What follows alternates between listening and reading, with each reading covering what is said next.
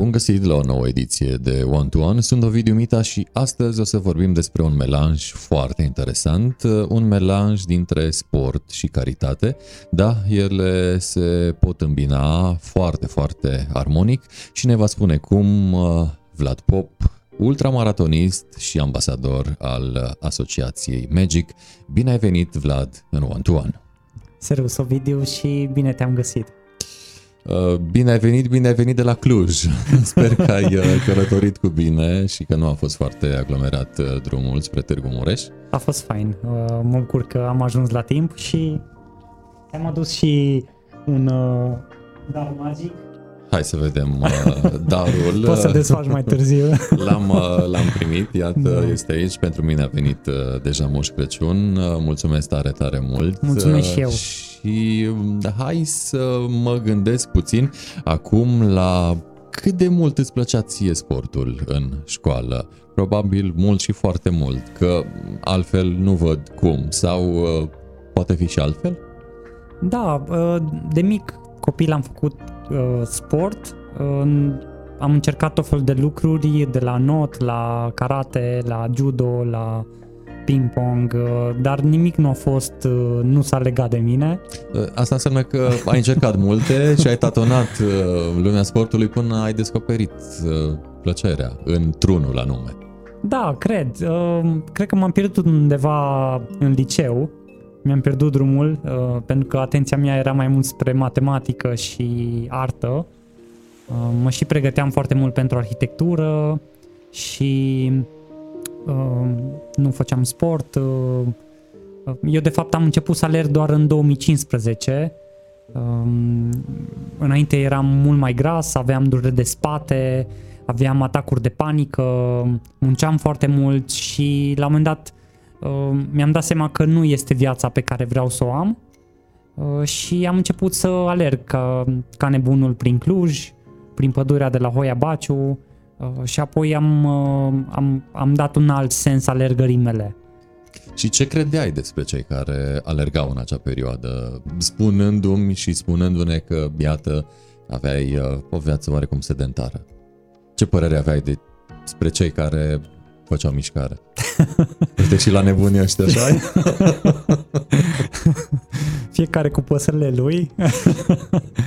da, da. Um, îi admiram, dar nu făceam ceea ce făceau ei. Sau... Deci, uh, oarecum uh, îi admirai de pe margine, dar uh, nici nu le spuneai că sunt nebuni. Da, fiecare are drumul lui și mai devreme sau mai târziu mi-am dat seama că sportul este un stil de viață Um, acum, în fiecare zi uh, fac mișcare într-un fel sau altul și e minunat, mă simt extraordinar și de asta și vreau să dau înapoi altora care nu pot să alerge. Așa cum zicea o bătrânică la un moment dat, Vlad, tu de fapt ești picioarele copiilor care nu pot să alerge. Uh, tu ai uh, copilărit la Cluj? Da, m-am născut la Cluj, am 36 de ani, Mulți înainte. Uh, m-am născut în Grigorescu, am locuit în Grigorescu. Un cartier liniștit al Clujului, uh, da. de altfel. Poate nu la fel de liniștit acum ca și atunci, în timpul copilăriei tale, dar oricum uh, nu la fel de zbuciumat precum Mărăștiul sau uh, Mănășturul. Da, e, e un loc fain lângă Someș, în 5 minute, să zicem 10, sunt în pădure uh, și țin minte și acum mergeam cu părinții în pădure, uh, în Poiana Rotundă, unde mulți caută extraterestri sau uh, fenomene paranormale. Pentru noi era doar un loc de liniște în care mergeam și făceam forme din lut. Cu tatăl meu, țin minte, aveam un loc special și e... Clujul e de suflet, așa. E al tău. e și normal din moment ce ai uh, copilărit acolo. Uh, spuneai că te-ai apucat de alergat ca să slăbești. Alții oare încep alergarea ca să se mm, autodepășească, să mm, își împingă anumite limite? Dacă tu ai făcut-o, iată, pentru a slăbi, uh, sunt e... și alte motive pentru care lumea începe să alerge? Da, eu nu am făcut-o ca să slăbesc. Uh, tocmai uh, încheiasem o relație de 12 ani cu o persoană și treceam printr-un moment dificil din viața mea, nu știam încotro să o iau, uh, de ce se întâmplă lucrurile acelea um, și vreau să le spun celor care ne urmăresc că este normal să trecem prin momente grele, dar trebuie să ne dăm seama că puterea este în noi, că trebuie să cerem ajutorul, poate unui specialist, să vorbim cu un psiholog, să vorbim cu, cu cineva uh, care ne poate ajuta și să ne scoată din acel moment, acel, acea stare uh, întunecată, să zic așa, pentru că sunt foarte multe gânduri care îți spun că nu e suficient de bun, uh, că nu o să faci nimic cu viața ta, uh, că ești un ratat și cumva alergatul a fost pentru mine terapie. Uh, sunt și studii care arată că um, expunerea în natură, timpul petrecut în natură e vindecător și eu sunt un exemplu că se poate. Um, am început să, să fac, să mă gândesc la lucrurile pe care le-am greșit, lucruri pe care le pot face mai bine și zi de zi uh, s-a produs vindecarea uh, și am reușit să trec cu bine peste, peste acel moment fără să fac vreo altă greșeală sau um, să transformă asta într-o depresie mult mai puternică. Este alergarea un uh, sport greu? Este un sport uh, greu uh, dacă alergi ultramaraton. deci dacă noi alergi... cum nu alergăm ultramaratoane, e floare la ureche, nu? Uh, este un sport greu și dacă încerci să-ți depășești, să, să-ți depășești limitele, uh, asta le spun și prietenilor, Uh, zi de zi să încerce să alerge um, puțin mai mult decât au făcut-o ieri, poate cu 100 de metri sau un kilometru sau cu 10 km. Și totuși, unde să te oprești dacă tot crești limitele? Unde să te oprești? Acolo unde simți tu că este plăcut pentru tine. Nu trebuie să fie alergat, poate să fie not, poate să fie alte sporturi. Important e să găsești timp pentru tine, să ai un mod de viață echilibrat, pentru că este importantă și alimentația, este important uh, și sportul, dar nu numai. Uh, și pentru mine alergatul a fost acel lucru, acea scânteie care a produs schimbarea, pentru că mi s-a părut cel mai simplu sport, adică aveai nevoie doar de o pereche de încălțăminte și puteai să, să alergi sute hai, de kilometri. Hai să vedem cum stau lucrurile acum. A devenit uh, alergarea și un sport costisitor? În primul rând, alergarea a căpătat un alt sens uh, în momentul în care am fost ca voluntar în tabăra Magic Camp și acolo am întâlnit un băiețel care își pierduse uh, piciorul din cauza osteosarcomului, este o tumoare osoasă și mi-am dat seama că eu am două mâini și două picioare și um, nu fac nimic cu darurile acestea și alții își doresc ceva ce eu am.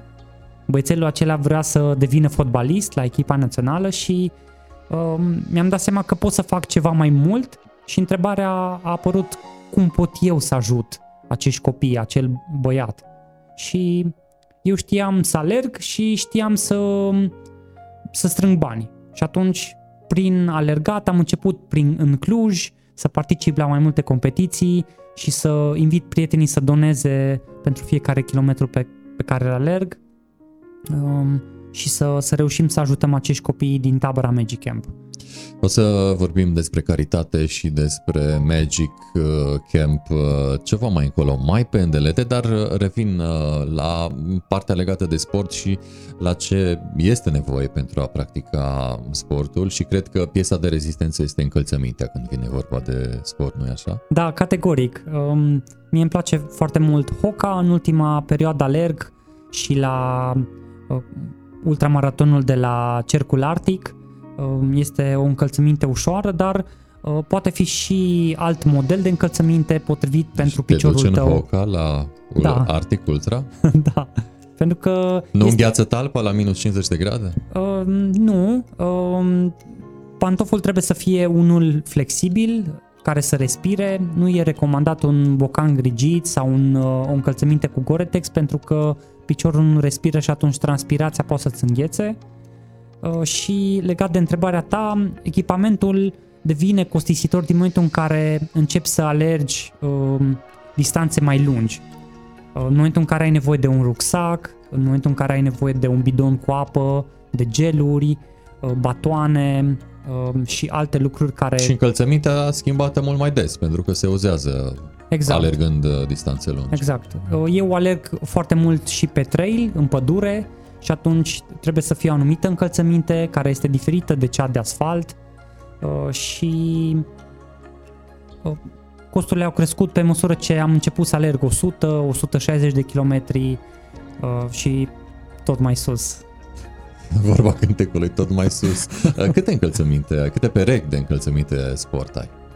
Uh, Am două perechi doar. A, deci le rulezi Da. până se uzează Da. și doar atunci faci Da, schimbul. exact. Și mai am una de asfalt când sunt situații în care particip uh, la competiții la Cluj pe asfalt și e cu totul altă, um, altă tehnică, să zic așa. Dar uh, țin foarte mult la echipament pentru că ele pot face diferența între reușită și eșec. De foarte multe ori la competiții um, m-am um, am fost salvat de un echipament bun, de o folie de protecție, de o geacă, de mănuși, care pot să facă diferența între degerături sau, uh, nu știu, căzături sau mai știu eu, alce, alce accidente pe care le-am avut pe traseu. Suntem uh, live cu Vlad Pop, uh, ultramaratonist uh, și uh, om de caritate. Spuneam, suntem live pe One to One, pe Ovidiu Mita și pentru că astăzi vorbim cu un sportiv, suntem live și pe pagina Pixel Pro Sport. Iar acest material cu Vlad uh, va ajunge în scurtă vreme și pe canalul nostru de YouTube, One to One, și de asemenea pe canalul nostru de Spotify, One to One by Ovidiu Mita. Și spuneai, Vlad, mai devreme că alergai uh, prin Cluj, într-un fel anume. Tot prin Cluj uh, te-am uh, văzut uh, și nu doar în Cluj, dar cel puțin în Cluj uh, mi s-a părut interesant. În uh, centrul Clujului te-am văzut alergând la Bustul Gol. Deja, uh, oarecum e o marcă înregistrată alergatul în Bustul Gol pentru tine. De ce? Te călești pentru alte zări, cumva, în acest mod, sau pur și simplu este o libertate totală pentru tine? Um, în primul rând, uh, am început să, a, să mă pregătesc pentru frig în 2018. Uh, am citit cartea lui Tibiu Șeriu și mi s-a făcut frică de această cursă de la 6633 Arctic Ultra. Cum e posibil să alergi 620 de kilometri la minus 50 de grade? Și pe de o altă parte uh, a fost și un sentiment uh, ce tare ar fi să pot să duc și eu steagul copiilor din tabăra Magic Camp acolo la Oceanul Arctic și țin minte și acum că am întâlnit-o pe Angie, care studiază medicina acum și visul ei este să devină un medic oncopediatru, să ajute alți copii care, au, care luptă cu boala. Uh, și părinții ei nu, nu puteau să o susțină în pregătirea ei pentru medicină. Și m-am gândit cum sau ce aș putea eu să fac pentru, pentru Angie ca să o ajut. Și trebuia să găsesc o cursă suficient de nebună, nu puteam să alerg în Cluj, în Parcul Mare și să, să strâng uh, bani pentru Angie, așa că le-am scris organizatorilor de la 6633 Arctic Ultra, salut, sunt Vlad de la Cluj, uh, nu am niciun fel de experiență polară, n-am alergat niciodată distanțe mai mari de 100 de kilometri, dar îmi doresc să particip la cursa aceasta și să ajut uh, 100 de copii cu cancer să meargă înapoi la școală. Și spre surprinderea mea mi-au răspuns, uh, mi-au dat lista de echipament, mi-au dat un ghid de antrenament, așa că am început să alerg prin Cluj, uh, la Bustul Gol, uh, Chiar acum te vedem, chiar prin, Clu- prin Cluj și în Bustul Gol.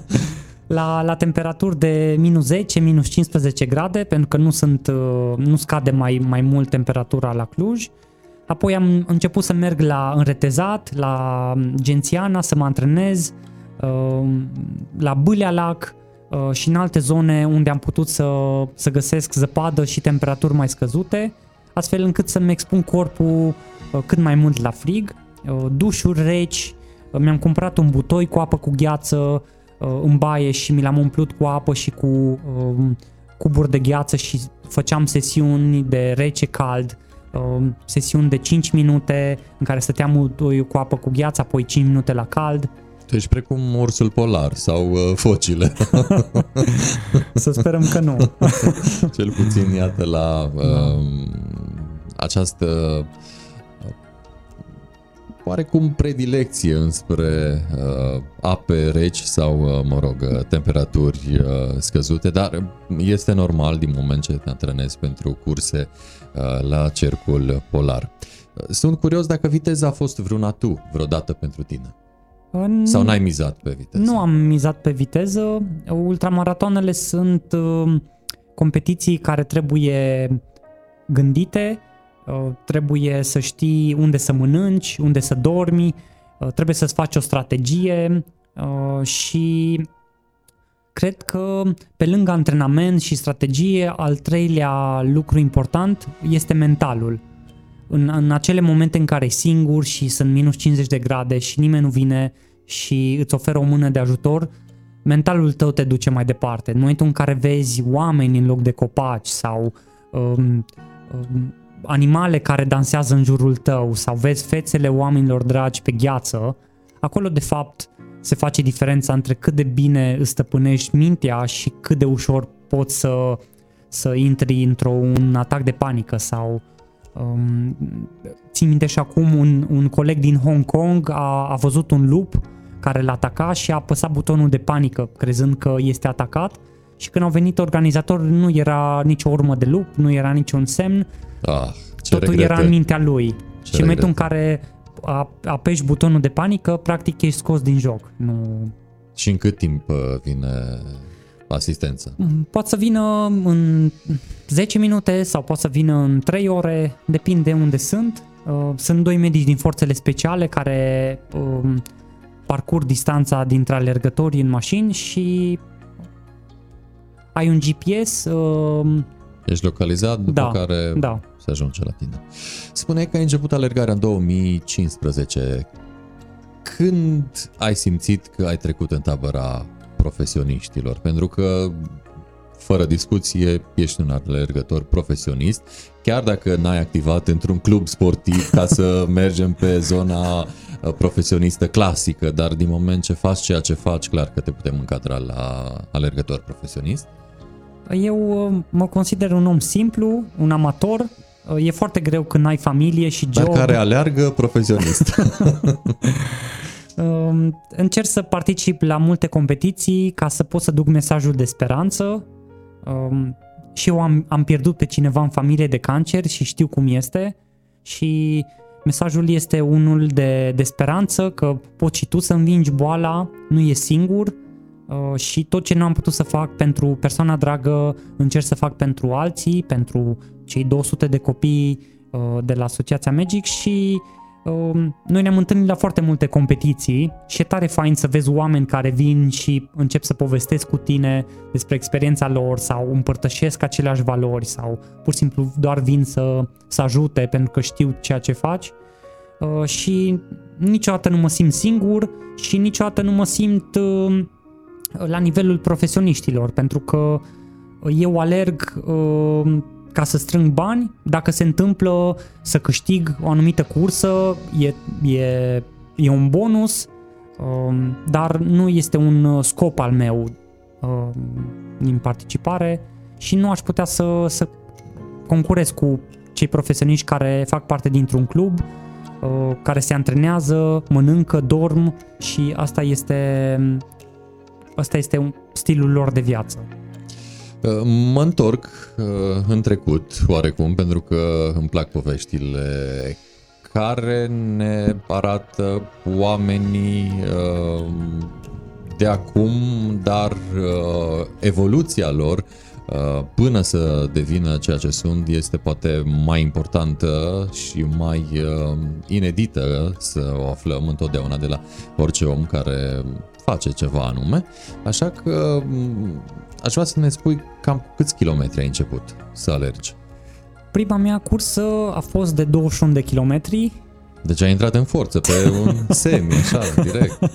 Um, nu știam nimic despre hidratare, nu știam nimic despre încălțăminte, despre ritm, respirație. Țin minte și acum că mi-am găsit o pereche de tenis de basket în dulap, Și un ai zis, short, un tricou și mi-am propus ca de la start până la finish să nu mă opresc.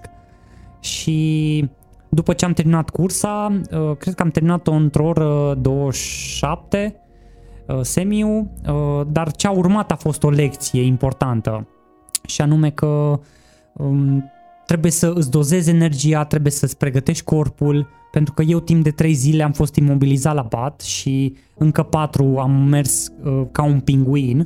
Mi-au căzut toate unghiile de la picioare uh, și a fost un șoc asupra corpului meu uh, și nu a fost cel mai inteligent lucru pe care l-am făcut, dar mental am reușit să termin cursa și atunci am înțeles și am început să citesc foarte mult despre alți alergători, um, despre alimentație, hidratare, despre perechea de încălțăminte și am, am citit foarte mult din greșelile lor, din experiența lor și am, încet încet am început să-mi îmbunătățesc uh, alergatul.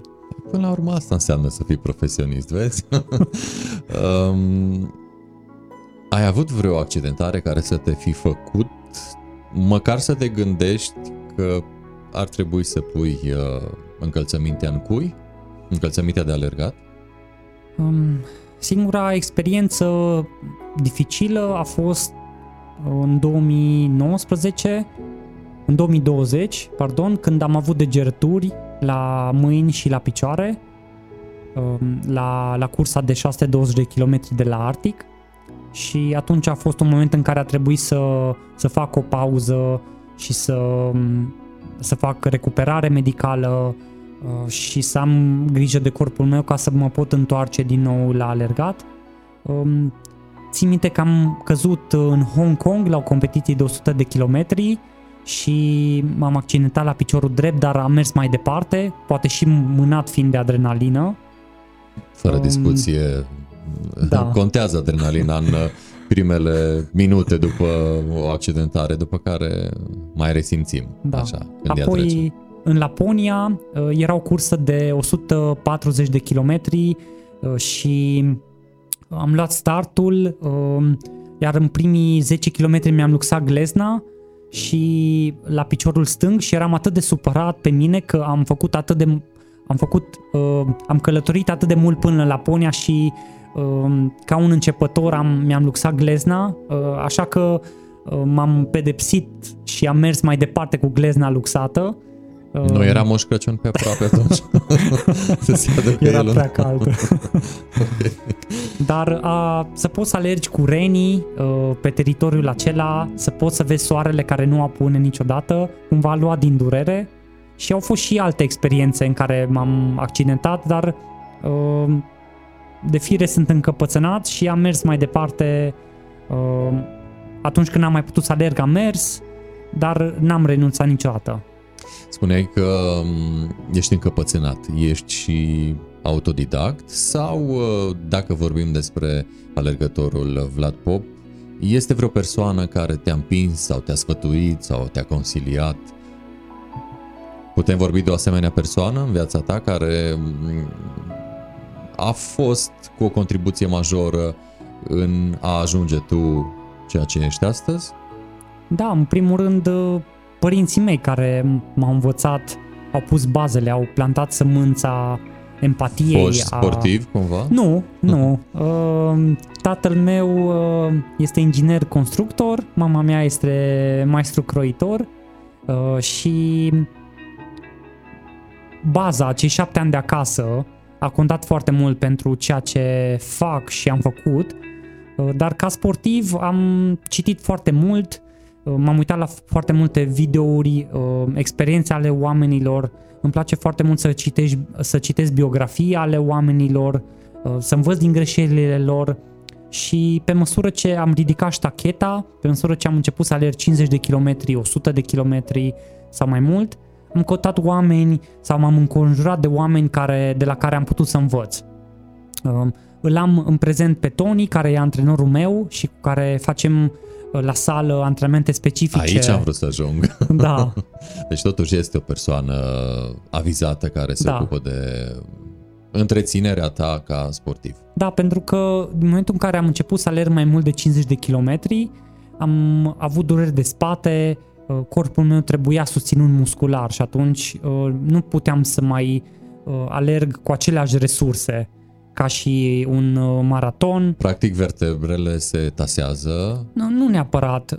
Ține foarte mult și de partea de cor, adică de abdomen, foarte mult de musculatura picioarelor, musculatura spatelui, pentru că la un ultramaraton, um, nu știu dacă mă gândesc acum la Bucovina Ultra Rocks, uh, 180 de kilometri, trebuie să ai echipament cu tine pe care trebuie să-l cari în spate, undeva la 5 kg îl ai în spate. Și deja ce, da. e enorm de mult da. pentru o, o alergare așa lungă, da. iată să ai și 5 kg în plus.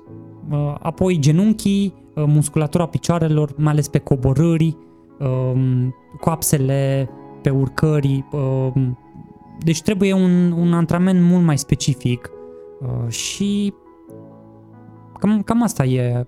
Încerc să, să fac tot ce știu eu mai bine și oricum în Cluj, dacă este cel mai frig minus 10 grade și eu alerg la minus 50 de grade, nu o să pot niciodată să mă pregătesc la nivelul acela. Da, și trebuie oarecum temperaturi și condiții similare cu cele da. ale locului în care se desfășoară aceste probe de ultra-arctic. Um, cam cât se datorează dintr-o cursă fizicului și cât se datorează psihicului? Pentru că ai adus în discuție și psihicul uh, la un moment dat mai devreme. Dacă... Care ar fi proporția celor două? Dacă stau să mă gândesc uh, la cursa de 620 de kilometri, în prima zi, primii 100 de kilometri îi duci cu fizic, îi duci, dar pe măsură ce trec zilele, totul este mental. Um, eram pe râul Yukon, râul de gheață pe care alergăm și mă durea constant spatele. Era o durere cu care mă trezeam, cu care mă alergam și cu care mă culcam și uh, am început să vorbesc cu durerea mea și să-i spui ok, ok. Ce-ți spunea? Uh, nu îmi spunea nimic, doar îmi dădea, îmi dea durere tot timpul. Deci aveam niște dureri de spate, Ovidiu, Uh, așa să-ți închipui că făceam 100 de pași și trebuia să mă opresc să fac stretching, atât de tare mă durea. Uh, pentru că ai sania de 40 de kilograme pe care o, o car cu tine, ai un ham și un brâu și toată forța aceea este solicitată sau este trasă de uh, lombar. Și aveam foarte, dureri foarte mari pe lombar uh, și am început să vorbesc cu ea și să-i spun, ok, eu nu am de gând să renunț, tu nu ai de gând să pleci, așa că va trebui să... Să coabităm. Da, să, să, să mergem mai departe împreună. Și mentalul, bineînțeles, care îți spune că uh, ești un ratat, că nu ești bun pentru astfel de curse, că nu te-ai pregătit suficient de bine, că nu ai mâncat destul, că nu te-ai antrenat, gânduri uh, care să te descurajeze. Uh, deci cred că în proporție de 1 la 4 este în favoarea mentalului. Uh, au fost Iată. și concurenți, îmi amintesc că au fost concurenți din forțele speciale, bărbați care nu au terminat cursa și au fost femei uh, din aceeași echipă militară și singura femeie care din grupul lor i-a terminat cursa.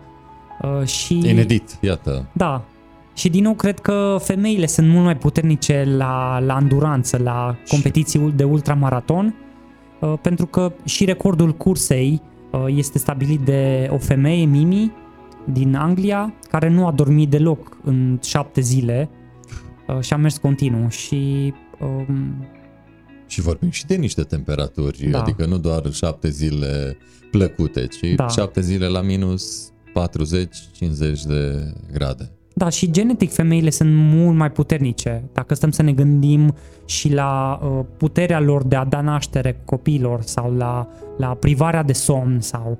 Um, Rezistența la durere. Da, iarăși. exact. Spuneai că ai intrat direct așa cu semimaratonul. Primul maraton când l-ai făcut?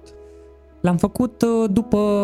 L-am făcut următorul an, pentru că în anul în anul care am... și treapta superioară, da, iată. da, în anul în care am alergat 200 de kilometri, am început să găsesc curse precum uh, um, triatlonul de la Brașov sau um, um, alte competiții uh, care aveau un grad de asemănare ca și cursele de 21 de kilometri uh, și am început să, să găsesc provocări tot mai mari uh, de la an la an Um, apoi am alergat 42 de kilometri, apoi am alergat 50, 80, 100, 160. 100 când? În ce an? 100 în um, 2018, cred. am alergat la uh, Capadocia, uh, acolo a fost, cred că 134, uh, apoi am alergat în Hong Kong 100 de kilometri uh, și cu fiecare uh, competiție am încercat să, să ajut alți copii, să găsesc o sumă mai mare pe care uh, alături de, de oameni să, să o strângem pentru ei și e, e impresionant să vezi um, cât de mult bine este în lume și cât de mulți oameni se alătură unei cauze. Uh, tot timpul am fost, am crezut în ideea că tu trebuie să fii pro, primul exemplu, tu trebuie să, să, să fii o scânteie și oamenii să vadă un exemplu în tine, pentru că ei se vor alătura și va fi ca un bulgăre care se răstogolește și va crește Devine și va tot mai crește. Mare, da. Și asta e o dovadă că oamenii cred în asociația Magic și poate dacă Vlad nu ar mai fi mâine, dacă ar dispărea din imagine, oamenii tot ar ajuta Magic pentru că ei văd valoare în, în lucrurile pe care le fac, în suportul emoțional, în suportul material um, și toate proiectele pe care le desfășoară uh, la nivel național și în Târgu Mureș. Iată că sunteți prezenți și în Târgu Mureș. Și o să mm, rezervăm uh, ultima parte a întâlnirii noastre uh, magicului și a poveștii astea frumoase. Dar uh, apropo de România și de la oameni uh, de bine, cum este fenomenul alergării în România? Eu am observat că s-a cam uh, dus destul de bine în sus, este pe un trend ascendent, uh, ție cum ți se pare? Uh, mi se pare așa un fenomen în creștere, într-o continuă creștere, dar poate că tu ai uh, cu siguranță mai multe de spus uh, referitor la acest aspect. Da, acum 20 de ani, uh, când am început să fac voluntariat la Pediatrie 2 în Cluj, uh, nu era acest concept de a face voluntariat, de um, cultura de a alerga. Um, Cred că în ultimii ani comunitatea de alergători, uh, nu doar din Cluj, dar uh, și din alte orașe a crescut foarte mult. Um, Țin minte că sunt competiții uh, precum, nu știu, um, MPC-ul uh, care are o istorie, uh, prima, uh, prima cursă uh, de alergări montane, apoi au, au, au năvălit toate cursele acestea frumoase din munții Apuseni, din munții Ciucaș, din uh, uh, pe unde a mai fost anul acesta um, La Bucovina? la Bucovina, la um, în, în Moldova, um, în Maramureș. Uh, cred că am fost undeva la 40 de competiții anul acesta și e spectaculos să vezi uh, câți oameni s-au apucat de alergat dintr-un motiv sau altul, fie că vor să slăbească sau trec printr-o criză um, sau pur și simplu bucuria de a se mișca și um, mă surprinde că de la an la an sunt tot mai multe competiții, tot mai mulți care doresc să arate comunității, uite, uh, și în zona noastră este un traseu spectaculos, um, sau uite și pe dealurile noastre uh, puteți să faceți, uh, nu știu, ecoturism sau puteți să cumpărați o brânză sau un ulei și nu este doar despre alergat sau despre competiție, e vorba despre întreaga comunitate pe care aceste competiții le aduc în față. Um, țin minte la Ultrabag, care este o competiție pe 3 zile de 100 de kilometri, că în ultima zi mergem la stână și mâncăm uh, și cumpărăm chestii locale și e, e fantastic să, să știi că prin alergarea ta ai adus un plus de valoare comunității respective în- într-un fel sau altul. Uh, și iată că m, ne-ai dus un pic uh, în uh, trecut cu vreo 20 de ani, spuneai, uh, făcând în acei ani voluntariat la Spitalul de Copii, ce anume făceai, cu ce te ocupai? Totul a pornit uh, din momentul în care am pierdut pe cineva în familie. Uh, um, a fost o boală uh, care a degenerat foarte rapid uh, și din păcate l-am pierdut pe el și nu înțelegeam de ce uh, Dumnezeu ia un om atât de bun uh, și lasă pe alții mai răi să trăiască și în momentul în care am mers pentru prima dată pe secția de oncopediatrie la Cluj. Este o secție mică de, de leucemie uh, la spital și am început să fac baloane ca și clovn și um, tot felul de activități uh, de terapie cu copii. Mi-am dat seama că toată durerea și toată experiența mea uh, din familie puteam să o transform în ceva vindecător pentru alții. Puteam să iau acel rău și să-l transform în ceva bine și mergeam în fiecare zi de la 4 la 6, făceam activități cu copiii, uh, eram clovnul Felix pentru hmm. ei uh, și a fost o experiență atât de frumoasă, uh, ani de zile am mers acolo și am văzut copii care au trecut uh, prin, prin experiența bolii, copii care nu mai doreau să, să, să primească chimioterapie, să nu mai doreau să fie înțepați și apoi am văzut în tabăra Magic Camp, uh, le-au crescut părul, erau plini de energie, um, mi-l amintesc acum pe Ionuț din Sighetul Marmației, care, uh, alături de care am început să desenez pe secție la pediatrie Dohoi și acum este bine, Uh, pictează pe, pe sticle icoane, participă la uh, expoziții, la concursuri de desen um, și tot timpul când merg în vizită în caravana de Crăciun um, îmi primesc un tablou de la el. Uh, și este extraordinar să știi că ai fost o fărâmă din, din bucuria acelui copil și le-a ajutat să treacă mai ușor peste boală. Iată că vorbim despre copii. Cum ți se pare generația aceasta? ușor predispusă spre a fi uh, supraponderală? Cred că totul ține de educația de acasă. Uh, am prieteni care țin foarte mult la alimentația copiilor, uh, la a citi, la a face sport uh, și totul se rezumă la alegerile pe care le faci, la mici alegeri pe care le faci zilnic Um, în ai aloca poate 30 de minute de tabletă în loc de 3 ore, uh, al scoate cu bicicleta la pădure, uh, a găti împreună și a, a-l face să înțeleagă um, că se pot uh, găsi soluții mult mai ușoare decât cartofi prăjiți și ceafă de porc. Hmm. Și fiecare are dreptul să aleagă ce, cum vrea să-și crească copiii. Poate pentru unii este mai ușor să meargă să mănânce în oraș um, sau să meargă la mall sau să um, să-i liniștească pe copii oferindu-le tableta, uh, dar um, întotdeauna un copil își va dori să afle lucruri noi, își va dori să experimenteze, își va dori să, să, să fie curios, să învețe lucruri. Și trebuie să oferi experiențe, nu bunuri unui copil. Exact. Asta e deja o regulă arhicunoscută.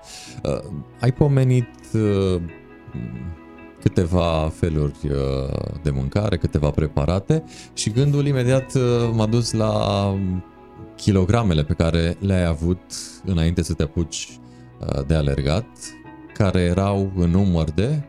Mm, cred că aveam undeva la 90 de kilograme. Și înălțimea ta fiind de? 182. Uh, dar intervine foarte mult și stresul, intervine foarte mult și atacuri de panică. Uh, țin minte că eram la, la magazin, mergeam la cumpărături și uh, aveam un atac de panică și nu știam de ce sunt acolo. Și acum, um, uitându-te retrospectiv, uh, de ce crezi că le aveai? Um, în primul rând, cred că era burnout. Uh, lucram foarte mult, nu dormeam noaptea, mă gândeam tot timpul la muncă, eram stresat. Um, dar um, încerc prin exemplul meu să arăt că se poate. Și eu am fost acolo și eu am trecut prin, uh, printr-un divorț și am trecut printr-o relație care nu a funcționat uh, și eu, și eu am avut o perioadă mai întunecată din viața mea, dar um, am avut parte de oameni care m-au ajutat, care, uh, care am vorbit și datorită lor, datorită familiei mele, Uh, sunt cel care sunt astăzi uh, și nu ar trebui să vă simțiți singuri, ar trebui să cereți ajutor. Că totul se rezolvă din moment ce vrei schimbarea, ea va veni. Doar exact. trebuie să ai voință, pentru că da. fără voință nimic nu se face. Și uh, vreau să insistăm puțin uh, și să mergem spre farfuria ta de sportiv. Uh, ce mănâncă Vlad Pop ca să alerge de nebun pe la cercul polar. În sensul bun am zis de nebun. Ca să mănânci la cercul polar trebuie să ai undeva la 5000 de calorii pe zi. Um, anul acesta când am participat în martie uh, am mars undeva la 10 calorii pe zi, uh, deci am avut un deficit, am slăbit undeva la 6 kg um, în 5 zile um, și un pic și am mâncat niște supă la, supă la plic orez cu legume, este o mâncare specifică de expediție care se cheamă trechenit, um, peste care pui apă și sunt mai multe combinații. Orez cu legume, paste cu pui, um, orez cu lapte uh, și sunt um, au deci undeva carbo- la 1500 de calorii. Carbohidrați. Uh, da, și carbohidrați, și proteină, uh, și dulce. Mi-am făcut și niște bile ca de Rafaelo din, din șapte semințe uh, pe care le-am avut uh, cu mine în geacă și acelea le mâncam în timp ce alergam și în momentul în care mă opream, atunci mâncam ceva mai consistent. Dar în timpul zilei um, am trei mese pe zi, uh, dimineața mănânc în general um, fulgi de, de ovăz cu, cu lapte sau cu iaurt, poate um, o omletă cu legume, Um, la prânz mănânc uh, niște orez cu uh, pui sau vită și seara poate mm, nu știu, o salată cu brânză sau um, cu ton? ton, um, încerc să variez cât mai mult meniul, să mănânc din toate uh, și astfel să-i dau corpului meu cât mai multe lucruri care să mă ajute cu antrenamentul, pentru că antrenamentul este greu, Uh, momentan avem 4 zile de antrenament pe săptămână, plus alergări, plus competiția din weekend și o zi de pauză, astfel încât uh, uh, corpul meu cere. Prietenii mei râd de mine pentru că mie mi este tot timpul foame, eu tot timpul aș mânca. Din moment ce alergi atât de mult, când e ziua de pauză pentru tine? De obicei duminica, sâmbăta sau când nu este competiție și uh, dincolo de alimentația pe care ai uh, pomenit-o mai devreme, uh, suplimentele specifice sportivilor, cum le iei, dacă le iei, în ce cantități? Um, nu iau suplimente deloc. Um, geluri? Geluri folosesc, pot să zic numele? Poți liniștit. Da, de la sponsor îmi plac foarte mult, um, sunt geluri sărate, stomacul meu pentru un motiv nu suportă dulcele, și atunci am uh, magneziu, uh, am uh, uh, gel, am baton uh, și încerc să să-mi proporționez uh, fiecare doză pentru un anumit efort. De exemplu, la fiecare jumătate de oră să consum ceva. Indiferent de distanța pe care o am de făcut, uh, să mănânc un gel, un baton uh, sau, nu știu, un shot, un shot de cafeină mai ales pe coborâri când trebuie să fii foarte atent să nu calci strâmb. Uh, și... Sunt mai uh, grele coborârile decât urcările, cățărările în alergare? Uh, nu, mi se par mai uh, grele urcările. Unii spun că ar fi mai grele coborârile, dar uh, na, de asta te-am întrebat ca da. să pentru vedem. mine, pentru mine coborârea e faină. Îmi dau drumul la picioare și e, mă, simt, mă simt bine. Interesant. În 2015 te gândeai că o să ajungi la Arctic Ultra Marathon 6633, cel mai dur uh, maraton, ultramaraton din lume? Dacă mi-ar fi spus cineva, cred că aș fi zis că a greșit persoana. Um, dar am descoperit că limitele sunt, sunt doar în capul nostru, că întotdeauna când uh, inima îți este la locul potrivit și Uh, crezi în ceea ce faci și lupți și speri pentru proiectul tău, fie că este alergat sau artă uh, sau fotografie, um, mai devreme sau mai târziu vei ajunge acolo unde îți dorești, vei ajunge la finish și e important să te înconjuri de oameni care au acelea, aceeași pasiune cu tine, să învățați unii de la alții, să înveți din cărți, să, să te detașezi de oameni care îți spun că nu e suficient de bun, oameni care încearcă să te descurajeze uh, și să fii aproape de cei care, care rezonează cu ceea ce faci tu. Și dacă eu am putut, atunci oricine poate să alerge la, la Oceanul Arctic, oricine poate să, să intre la medicină sau să prindă aripi, să facă ceea, ceea ce uh, visează și cred că doar prin educație putem face lucrul acesta. Uh, părinții mei mi-au dat parte de educație și m-au susținut uh, atât financiar cât și moral când am vrut să mă pregătesc pentru arhitectură uh, și de asta vreau să dau înapoi și altor copii, celor 200 de copii cu cancer, ca după chimioterapie să meargă înapoi la școală, pentru că ei nu sunt de vină că s-au îmbolnăvit, ei nu sunt de vină că în România nu există un sistem de sănătate, de un sistem de educație în spital. Mulți dintre ei rămân corigenți sau repetenți și trebuie să, să reia anul și atunci aceste burse de 6.000 de lei îi ajută să meargă înapoi la școală, să-și cumpere cărți, să facă meditații, um, să, să-și cumpere tabletă sau alte lucruri de care are, au nevoie și um, e, e impresionant să știi că um, un, un băiat a intrat la um, facultatea, uh, a intrat la pedagogie sau uh, o fetiță a intrat la medicină sau altul studiază um, în artă. Și multe, multe alte exemple, pentru că în momentul în care am început să alerg, uh, am ajutat mai, mai întâi 100 de copii uh, cu burse educaționale, apoi uh, 150, apoi 200 și în prezent avem 750 de copii care au primit această bursă și nu este doar despre ei, este și despre noi, despre următoarea generație.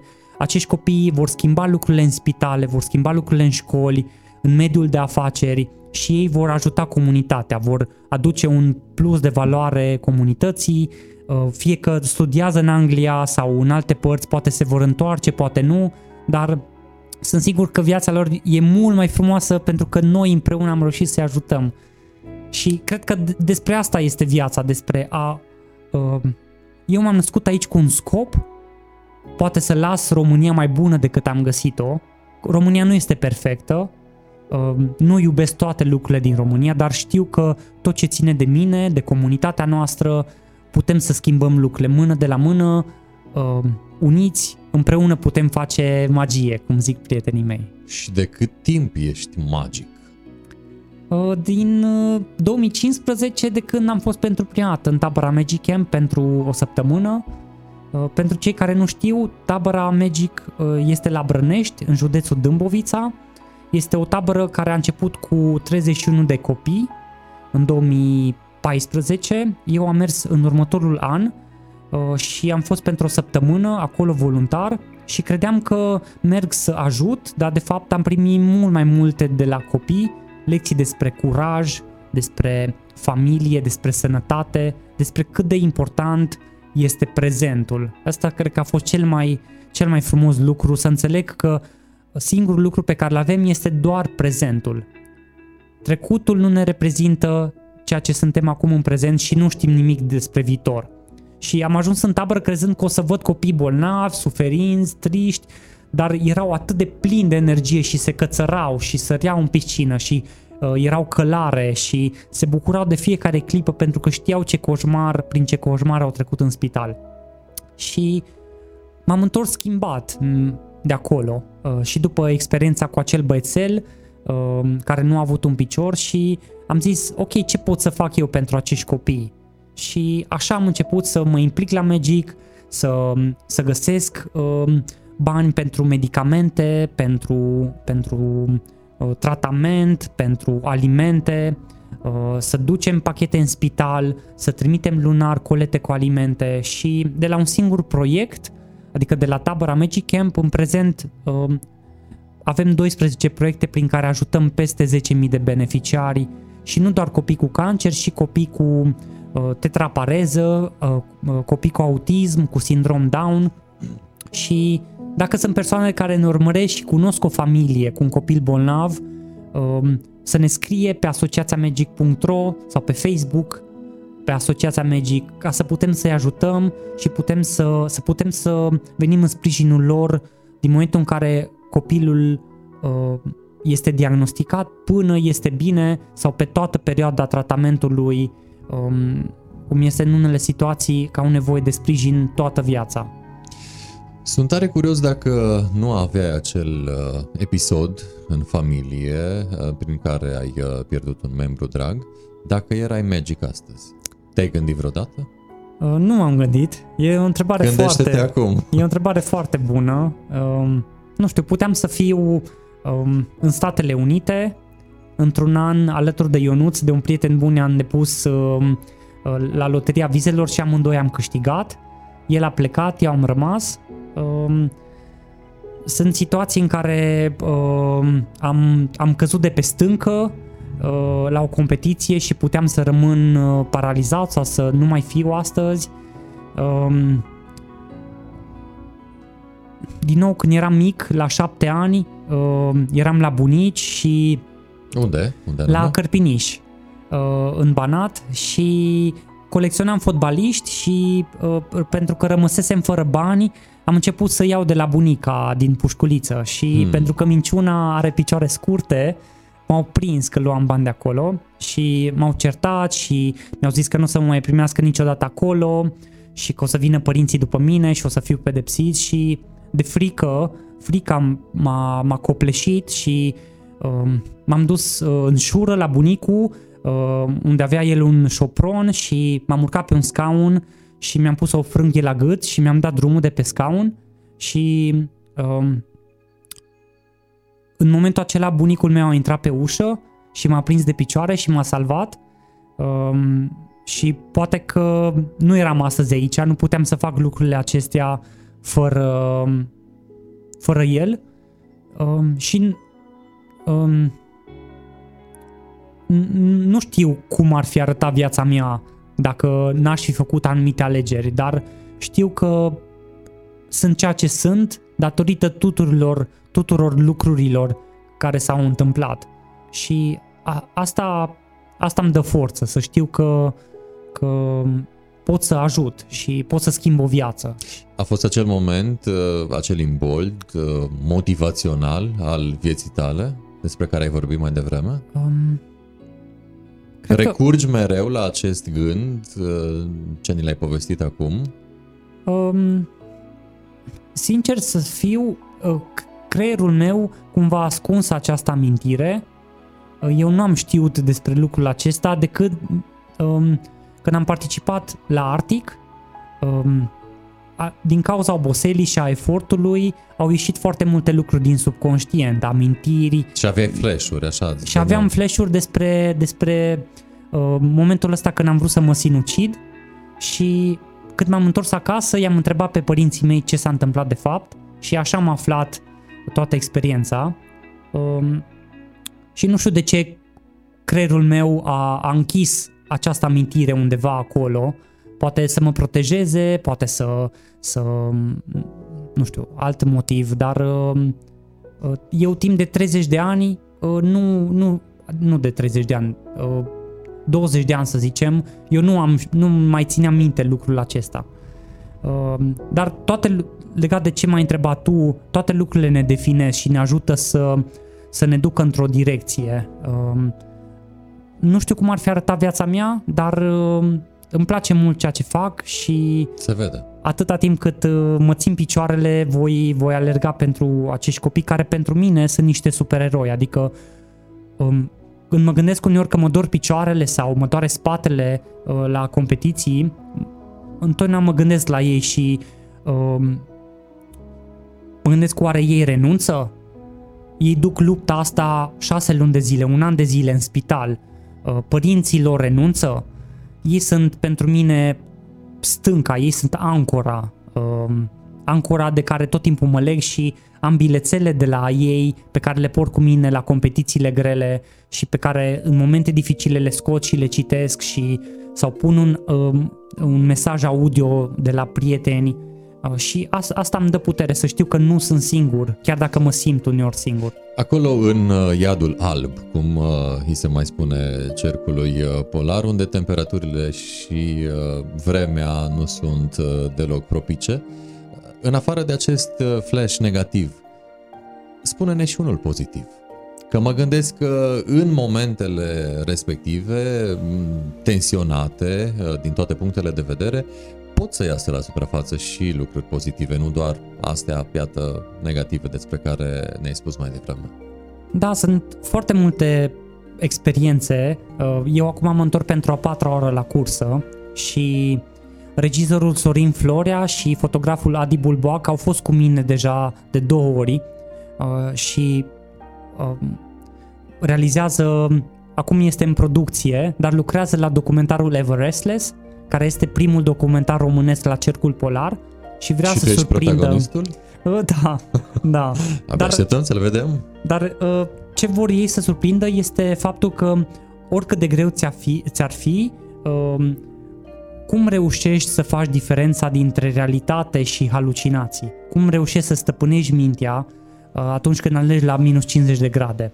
Și toată experiența asta, atât negativă cât și pozitivă, pentru că am stabilit cu ei o regulă să nu oprească camera indiferent că este bine sau rău, um, să spunem această poveste a unui om care, care nu a alergat uh, în urmă cu șapte ani și s-a apucat de alergat și a câștigat cel mai dur ultramaraton din lume.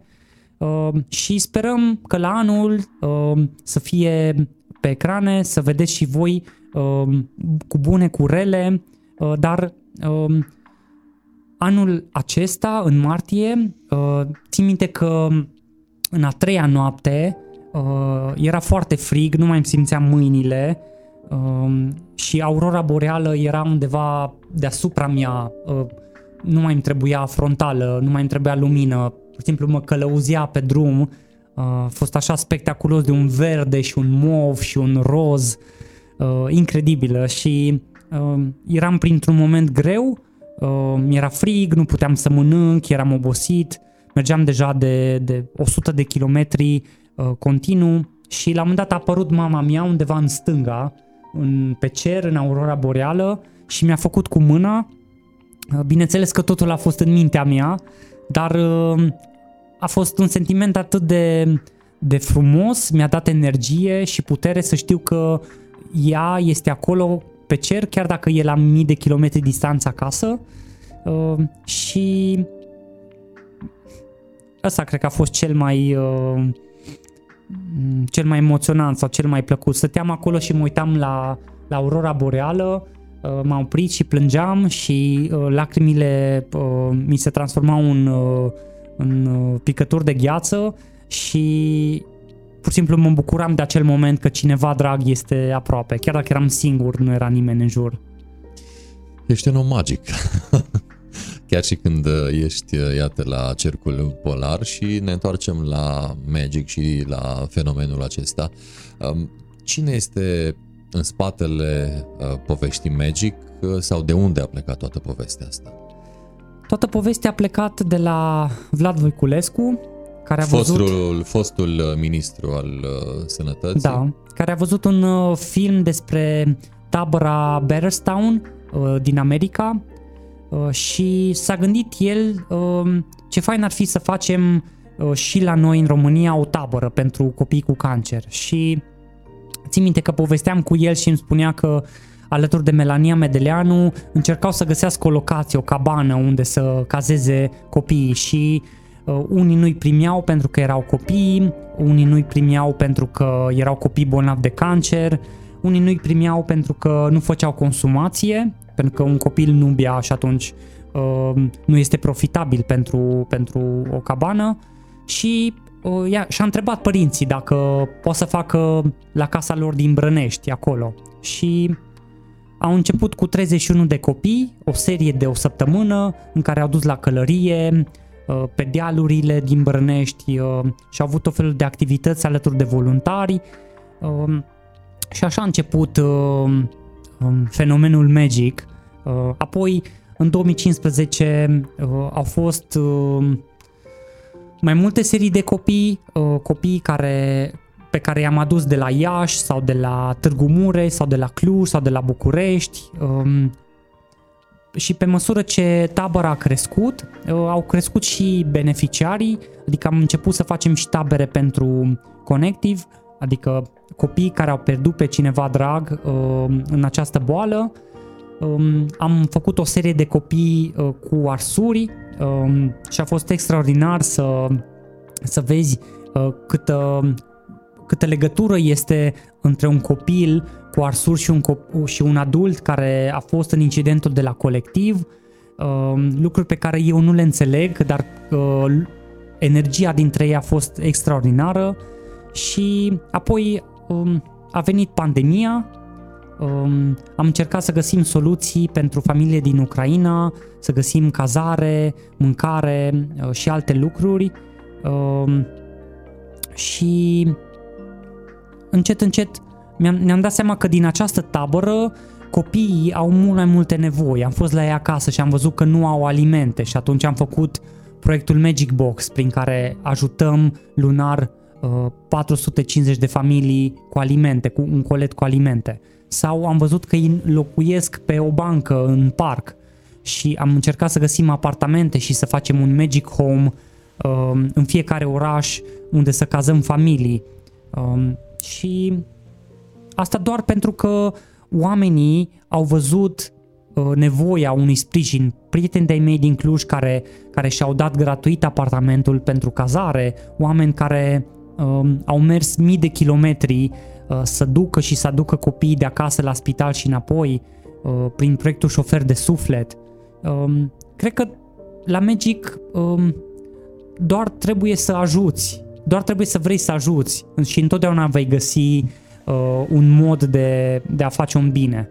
În câte orașe are tentacule această asociație de bine? Uh, am, am început la București, uh, acolo este echipa de bază, uh, o avem pe doamna Doina la Iași, unde avem un Magic Home și avem activități la spital, avem la Chișinău Cristina care se ocupă de, de pachetele din spital și tot ce se întâmplă acolo, la Viena, în caz că sunt familii care au nevoie de tratament, acolo avem și un Magic Home unde pot să se cazeze, la Cluj, alături de um, de Lulu, de Cati și de Mădălina, ajut și eu uh, proiectele pe care le avem acolo la Institutul Oncologic Ion Chiricuță, la PEDI 2.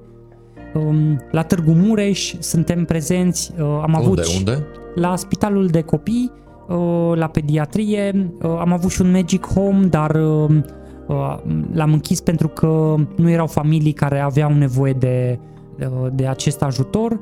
Uh, și la Brașov o avem pe doamna doctor Luana, uh, care chiar acum am inaugurat un spațiu de joacă pentru copii acolo.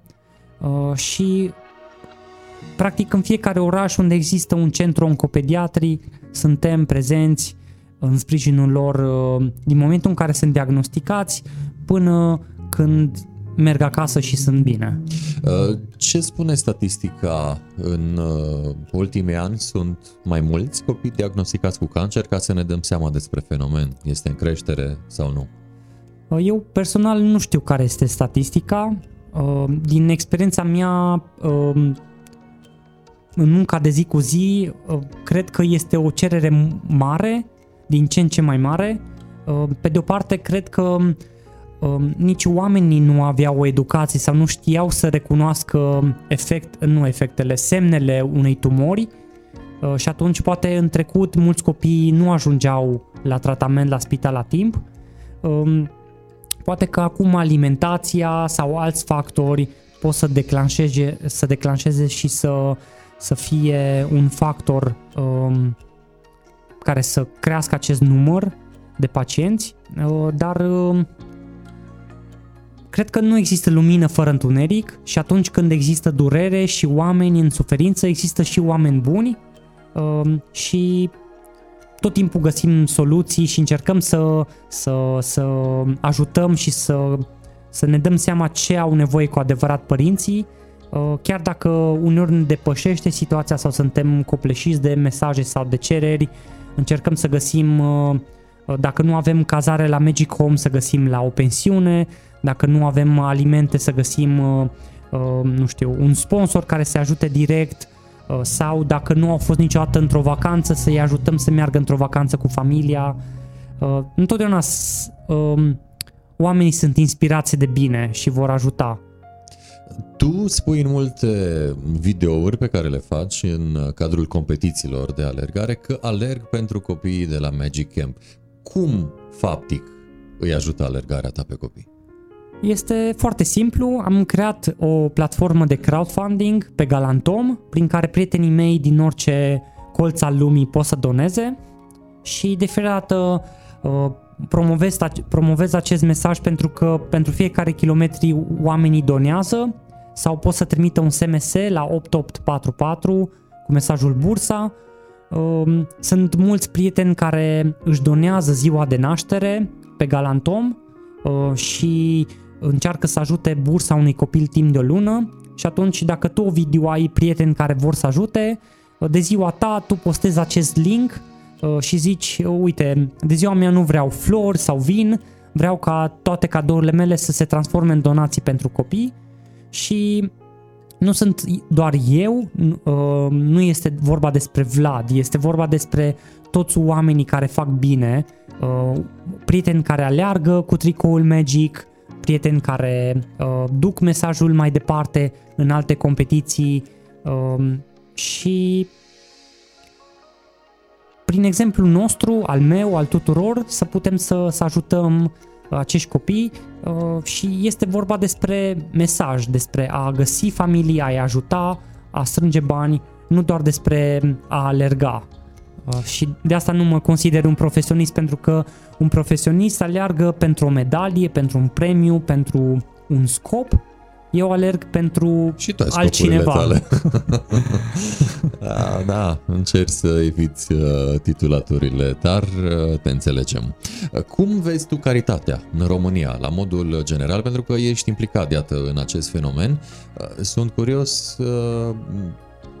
cum o vezi într-o continuă evoluție sau poate o stagnare după pandemie?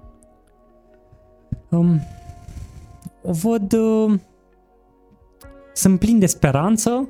Mi se pare că Asta oamenii sunt, uh, sunt tot mai uh, deschiși spre a face bine.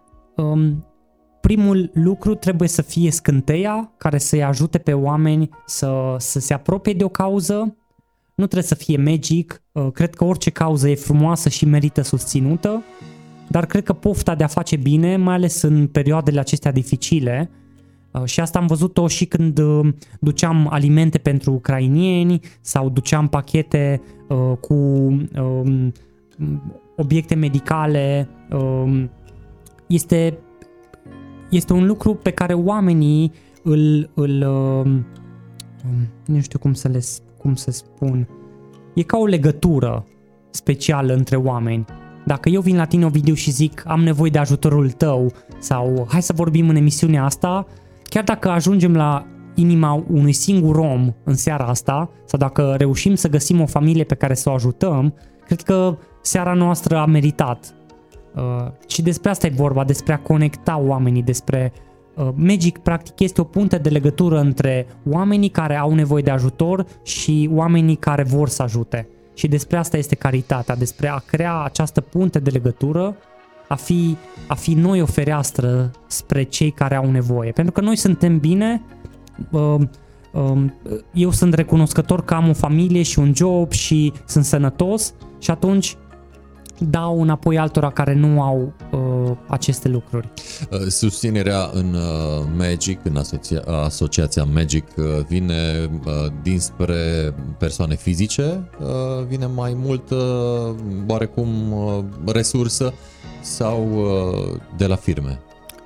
În perioada aceasta, spre final de an, am încercat să merg și spre prieteni spre persoane fizice, dar și spre persoane juridice, pentru că sunt foarte multe companii care pot să, să redirecționeze sau să facă o sponsorizare la final de an.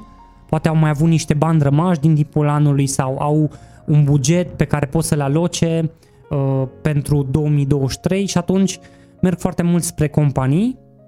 Um, și Cum poate o companie să vă susțină, să vă ajute? În primul rând, printr-un contract de sponsorizare, ei pot să redirecționeze la final de an când plătesc impozitul, să plătească suma uh, de 20% din impozitul uh, pe, pe datorat statului.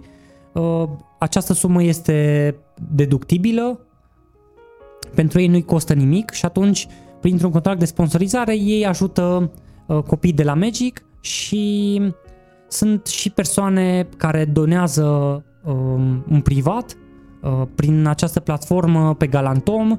Uh, Ați colectat și cei 2%? Am, am colectat și cei 2%.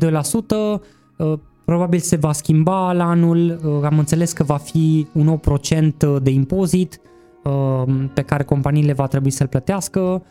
Uh, dar uh, oamenii în această perioadă sunt mult mai darnici de Crăciun. Uh, da, se simte o creștere în uh, solidaritate și caritate în uh, perioada premergătoare sărbătorilor de iarnă? Da, categoric și important este să, să întrebi, să, să prezinți uh, proiectele de la Magic pentru că întotdeauna oamenii vor veni în sprijinul tău.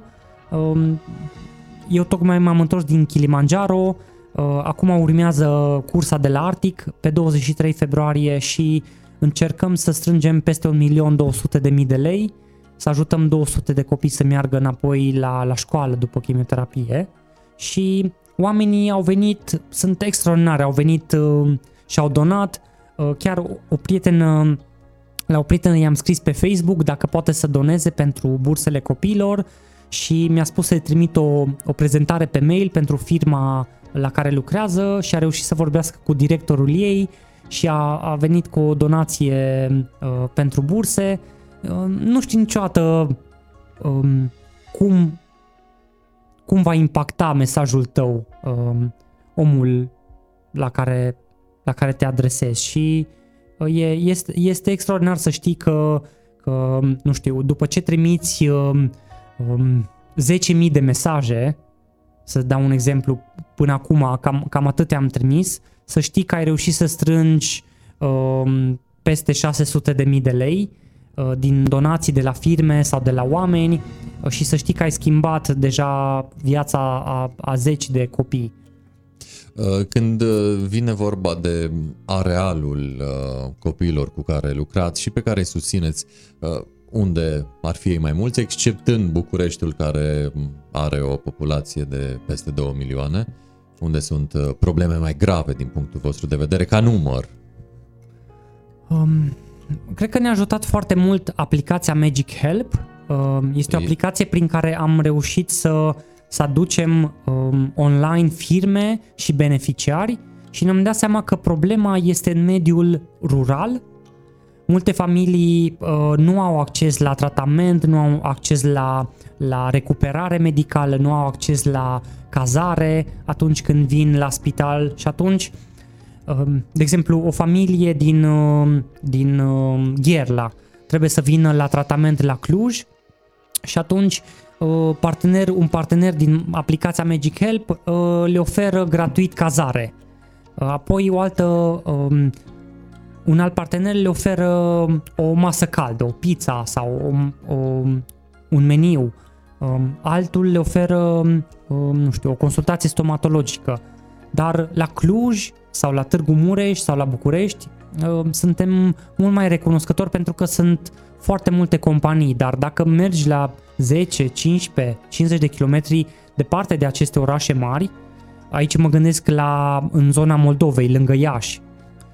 Sunt multe sate în care oamenii nu au, nu știu, nu au acces la apă potabilă sau nu au acces la, la transport, nu au cu ce să vină la spital la tratament. Și atunci nevoia acolo este reală, adică cum, cum, cum reușim să creăm o punte de legătură între oraș și sat. Um, asta este cea mai mare provocare. Um, cam de câte persoane a fost descărcată aplicația? Ca să vă dați seama cam... Uh... Nu știu să spun asta din păcate. Disponibilă pe ambele platforme, iOS și um, Google Play? Pe, aplicația? Um, cred, că, cred că da. Magic Help. Deci dacă o căutați, chiar să intrăm să vedem. Um, să căutăm acum. Intrăm repede pe Apple. Magazinul Play. Apple, ah, App, App cu... Store. Magic Help. Da, Magic Help este în App Store cu mânuța Magic, uh, o descărcați, vă logați și de acolo puteți să aveți acces la um, servicii medicale uh, și multe alte lucruri. Um, am văzut că ai uh, vorbit așa cu patos uh, astăzi și de fapt de fiecare dată când uh, ne vedem pe la competiții și vorbești despre copii, ai o inimă în piept, nu doar cea a ta de dincolo de tegument, ci și pe tricou. Ceva scrie și sub inimă și te-aș ruga să ne spui ce, pentru că nu se vede, cadrul fiind mai strâns, nu se vede și textul. Așa că ce scrie acolo? Este, scrie inimă de pepene care seamănă cu o căpșună. Acesta este mesajul motivațional uh, al uh, asociației Magic? Nu, uh, tricoul acesta este unul special pentru că este parte dintr-o colecție pe care copiii au desenat-o în tabăra de la Magic Camp. Sunt desenele copiilor uh, uh, stilizate de un designer și uh, printre desenele cu dragon sau cu um, ce mai este? Um, tot fel de culori, uh, buburuză, uh, fluture, uh, sunt tricouri pe care le-am imprimat uh, și pe care la competiții le iau cu mine la standul Magic uh, și le punem la vânzare și oamenii pot să-și arate solidaritatea cumpărând un produs. Uh, și eu le port de fiecare când, uh, când pot, uh, în semn de, de solidaritate, de speranță, dar mesajul Asociației Magic este simplu, magia este în fapte. Da, și noi atunci când voim. Știu că te duci pe la competițiile de alergare cu anumite produse pe care le vinzi în ideea de a aduna bani pentru copii. Cum merg acolo acele vânzări? Um, depinde. Printre sportivi. Da. Sunt multe competiții la care, la care merg. Um, sunt mulți oameni care participă la fel ca mine la aceste competiții pe care îi întâlnesc de fiecare dată uh, și e întotdeauna uh, extraordinar să ajung în locuri noi unde oamenii încă nu au auzit de Magic. Um, de exemplu, la Zilele Nordului, țin minte și acum este un festival unde m-am și alergat și am avut standul Magic și oamenii nu știau despre Magic. Este un loc în care agăți cuiul pe hartă și doi frați au organizat acolo un eveniment foarte fain și uh, sunt alte competiții precum la Cluj, la um, Cluj Eco Trail care urmează acum pe 1 decembrie, um, la care merg și particip și stau și la stand și sunt oameni din Cluj care știu uh, și care mă mai întreabă cum merg pregătirile. Nu este neapărat vorba despre a vinde, ci despre a spune despre copii, despre mesaj, despre tot ce se întâmplă la Magic. A inspira de fapt pe oameni. Uh, în alergările tale de antrenament mai uh, cari acel cărucior care să simuleze uh, săniuța trasă la Arctic Ultra? Uh, anul acesta nu mă voi antrena cu Sania pentru că am lăsat-o în martie uh, în Whitehorse, în Canada, în orășelul de unde ne întâlnim cu organizatorii, pentru că știam că mă voi întoarce să termin uh, cursa de 620 de kilometri, pentru că am avut degerături la mâini și la picioare, vreau să mă întorc din nou pe râu de gheață și să, să îmi înfrunt demonii, să termin, să termin cursa și să duc steagul copilor Magic acolo la Oceanul Arctic, așa că mă voi antrena fără, poate cu cauciucurile prin pădurea Hoia Baciu. Um, deci cine te va vedea să nu creadă cumva că... Îi invit să alerge alături de mine uh, și să, să ducem mai departe acest mesaj uh, pe uh, mai multe zări, evident. Și apropo de zări, uh, acolo în uh, Canada și în uh, Iadul Alb, uh, vin și susținători pentru cei care participă la Arctic Ultra? Um, de cele mai multe ori susținătorii rămân în orășelul uh, Whitehorse pentru că um, din momentul în care ne întâlnim cu organizatorii um, călătorim 1000 de kilometri spre nord și locul de start este Eagle Plain, care este doar un, um, un motel unde suntem cazați. Sunt singurii locuitori uh, din acea zonă pe o rază de 200 de kilometri, cred.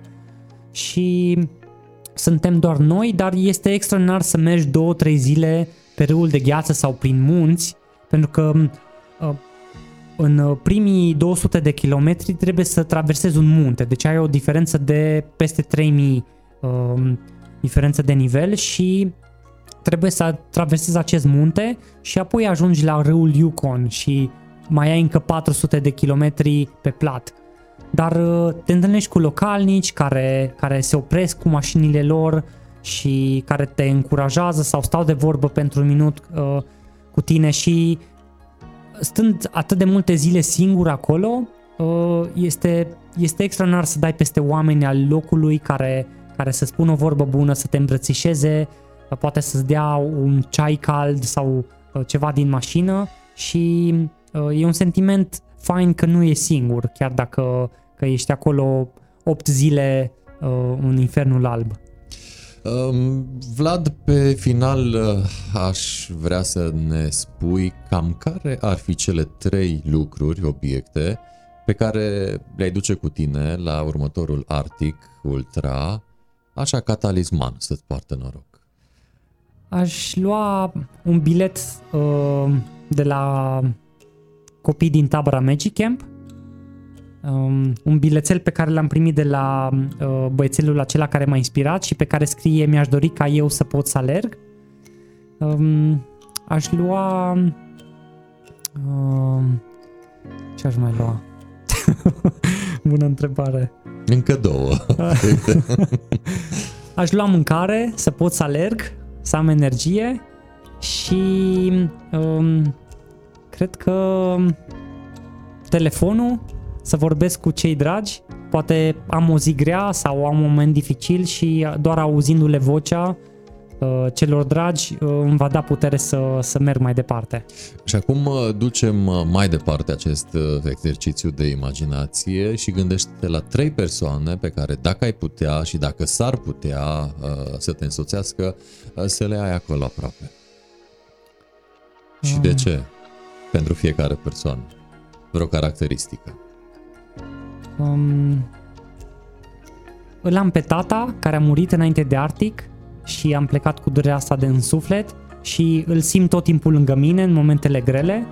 Um, nu trebuie să le iau cu mine pentru că el este deja acolo lângă mine, ca în Harry Potter, chiar dacă nu-l văd.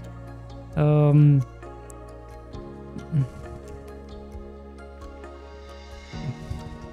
pe mama, cred, m-ar încuraja Uh, și... Sunt curios pentru a treia persoană.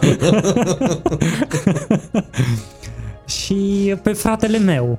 Uh, Am înțeles. Cred că um, familia este cel mai frumos lucru pe care îl avem și cel mai de preț. Uh, și asta am învățat tot de la copii. E important uh, să fii sănătos, dar e important să fii să ai și familia aproape pentru că ei te vor ajuta și la bine și la greu, indiferent. Și apropo de ajutor, în încheiere, un mesaj pentru cei care se uită sau se vor uita la noi uh, și uh, poate n-au făcut până acum uh, vreun act de caritate în acest an, să zicem. Ce i-ai îndemna, ce le-ai spune? În primul rând, nu trebuie să vă apucați de alergat, poate să fie orice alt sport și dacă rezonați cu ceea ce fac eu prin exemplul meu la Magic, puteți să intrați pe asociațiamagic.ro, să donați acolo sau să vă donați ziua dacă sunteți născuți în noiembrie sau decembrie și cel mai important este să, să nu vă fie frică, să credeți în voi, um, chiar dacă treceți printr-un moment greu, chiar dacă aveți o problemă de sănătate, să, să știți că aveți puterea în voi să depășiți acel moment uh, și să, să ieșiți învingător pentru că întotdeauna dragostea va învinge frica. Da, ca în pasme, eh, binele va învinge răul. Eh, Vlad, eh, mulțumesc tare mult că ți-ai rupt ore bune din programul tău să vii de la Cluj la Târgu Mureș pentru asta în această seară de vorbă, așa că mulțumiri multe pentru gândurile și prezența ta de altfel. Uh, și în altă ordine de idei, uh, spor în toate, cu alergatul, cu antrenatul, cu magicul uh, și cu ultraul, care, uh, iată, dă să vină peste tine. Uh, spor în toate și uh, să ne vedem cu bine la cât mai multe competiții. Să ne vedem cu bine. Mulțumesc uh, tare, tare mult. Am stat de vorbă cu Vlad Pop, uh, ultramaratonist, participant uh, și în acest an la Arctic Ultra Marathon, cel mai de anduranță maraton din lume și de asemenea ambasador al asociației Magic, asociație care încearcă să dea o mână de ajutor uh, copiilor bolnavi de cancer. Uh, încă suntem live uh, pe One to One, Ovidiu Mita, pentru că am stat de vorbă, iată, cu un uh, alergător, cu un sportiv. Uh, suntem încă live și pe pagina Pixel Pro Sport, iar acest material uh, se va duce și pe conturile noastre de YouTube și de asemenea pe conturile noastre de Spotify ambele one-to-one by Ovidiu Mita. Cam atât uh, pentru astăzi, până data viitoare, spor în toate, numai bine!